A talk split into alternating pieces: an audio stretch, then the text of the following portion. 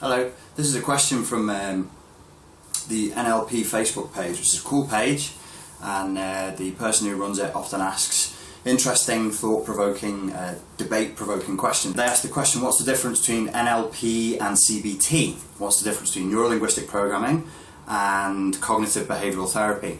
And uh, I've got an anecdote for you, uh, which I which I always use to kind of explain my understanding of the difference between CBT and NLP when I was about 22, uh, one of the many jobs that I've had is I've worked for the probation service for a very short period of time as a cognitive behavioural, uh, cognitive behavioural, cognitive behavioural um, therapist group leader for the probation service. And my job was specifically talking to um, groups of people who were committing crimes as a direct result of their drug addiction.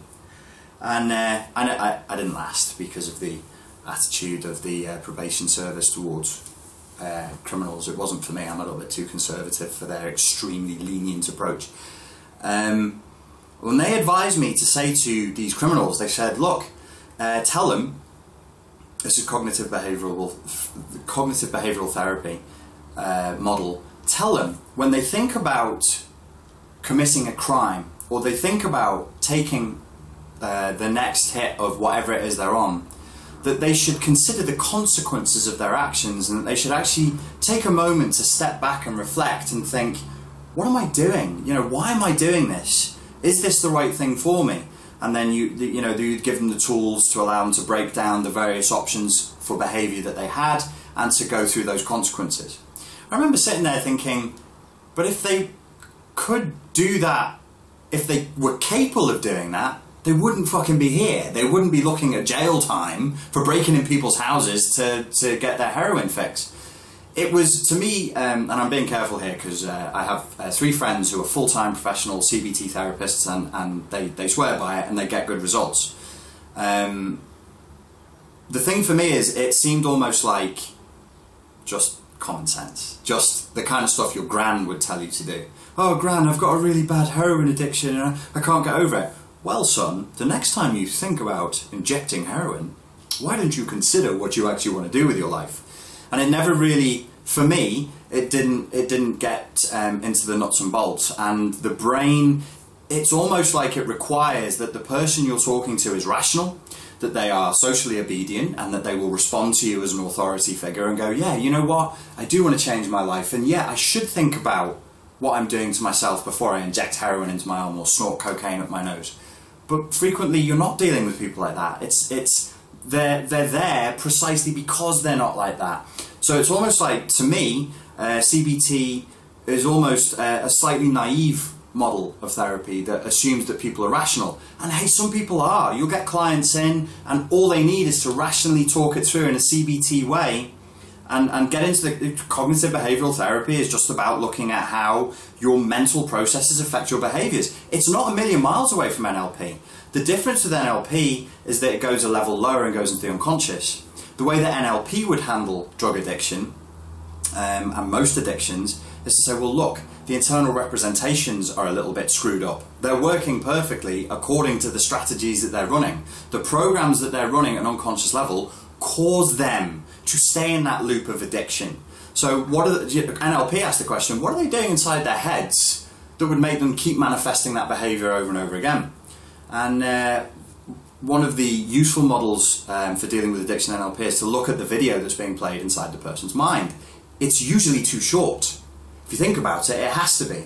So, I'm about to inject heroin. What am I thinking about? I'm making a video, and I'm saying video, internal representation inside of my mind um, that it's going to be awesome. That once that needle slides in and I get my, I've never taken heroin, but I assume it's lovely. I assume it's very nice. Apparently, it's quite moreish. Um, and you take it and you're going to feel good. So, in the anticipation of taking the heroin, obviously, if you're suffering from withdrawal as well, you're in pain without that heroin and you need that heroin to make yourself feel better again, or cocaine, or, or whatever it is. What they're not doing in the video inside of their head is they're imagining the consequences. So they imagine the hit, the high, oh, I feel so good. And then the video stops because they're not then imagining waking up. Now they're on a come down. now they're even now they're in a, now they're even more deeply addicted. Now they have less money. Now they have less means to feed the addiction. And every day that goes by, they're going deeper and deeper down this crack hellhole.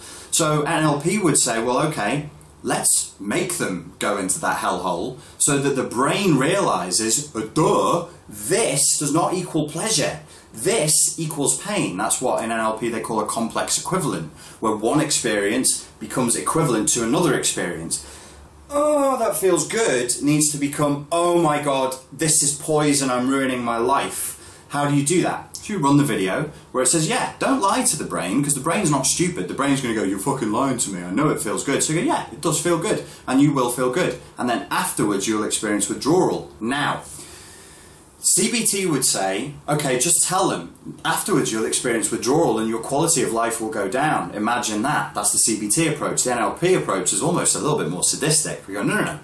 I don't trust you to imagine that. I'm going to put you into a light level of hypnotic trance and I'm going to have you vividly imagine in the first person laying in the gutter, having soiled yourself, crawling around on your elbows in used hypodermic needles getting fucking blood infections, pus coming out of you, you know, uh, being so broken by your addiction, you're on street corners trying to suck somebody's penis for their small change so you can buy some heroin. That's the NLP way. It's cruel, but it's effective. So if you instead of if like like the cocaine thing, if they're snorting it, going, oh, this is so glamorous, this makes me successful, this makes me a, uh, a higher value, higher status person in society. I'm just like a celebrity. I'm just like a footballer. And those kinds of things are being fired off inside the mind. And then you take them into the um, begging for small change, sucking off a homeless man scenario. The brain and the unconscious can't. Re- can't really process words. That's why we call it a representation. So it's a representation. So I say to you, um, think about lying in the gutter soiling yourself, you might do it or you might not. I mean, you might do it in, in NLP terms, you might do it in a way that is detached. And you might make a small black and white image that's over here and you go, haha, yes, that's very funny, Richie, well done, lying in the gutter, soiled myself, da da da.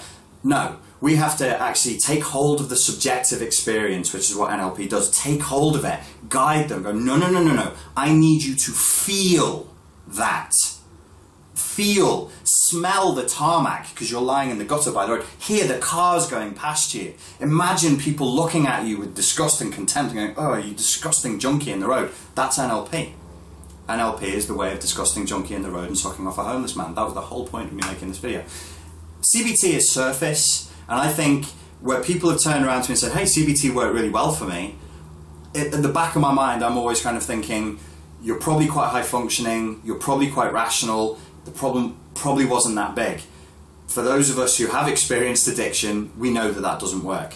Um, could you? I'm not saying this happened to me, but could you imagine a scenario where somebody was an NLP practitioner or a master practitioner, had worked as a drug therapist specifically, and then became addicted to a drug afterwards?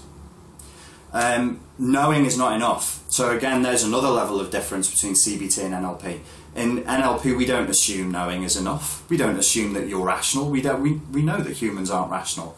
Um, we know that you're going to do the thing that you associate most pleasure to. That's programming. That's the neural, the neuro element of it. The neural, the uh, neuro element of it is that that program says do the thing that feels good, move towards pleasure, move away from pain. So we need to take heroin and take it from being a pleasure association to a pain association. Um, and I think that's what I think of whenever I think of the difference between NLP and CBT. I'm not dissing CBT. It wasn't for me. It was a little bit too surface. Um, NLP, I think, is a much more direct way because this is why in NLP they say you don't really need to know the person's story. I don't need to know your story. I don't want to hear your bullshit rationalization, justification for the horrible, shitty things you're doing to yourself. I'll just bypass that, go into a trance, straight into the brain, start changing, rewiring the brain.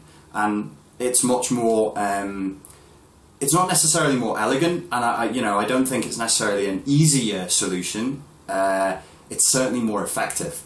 What's easier for the therapist is CBT. NLP takes a lot more skill. Uh, in CBT, you never have to put somebody in a trance where they have to vividly imagine something horrendous happening to them. You can stay quite calm. That was the other thing that made me leave the probation service because the people running the probation service um, were nice, decent people who created psychological barriers to protect themselves from the fucking horror of what they were dealing with. But in doing that, they allowed the horrors to continue.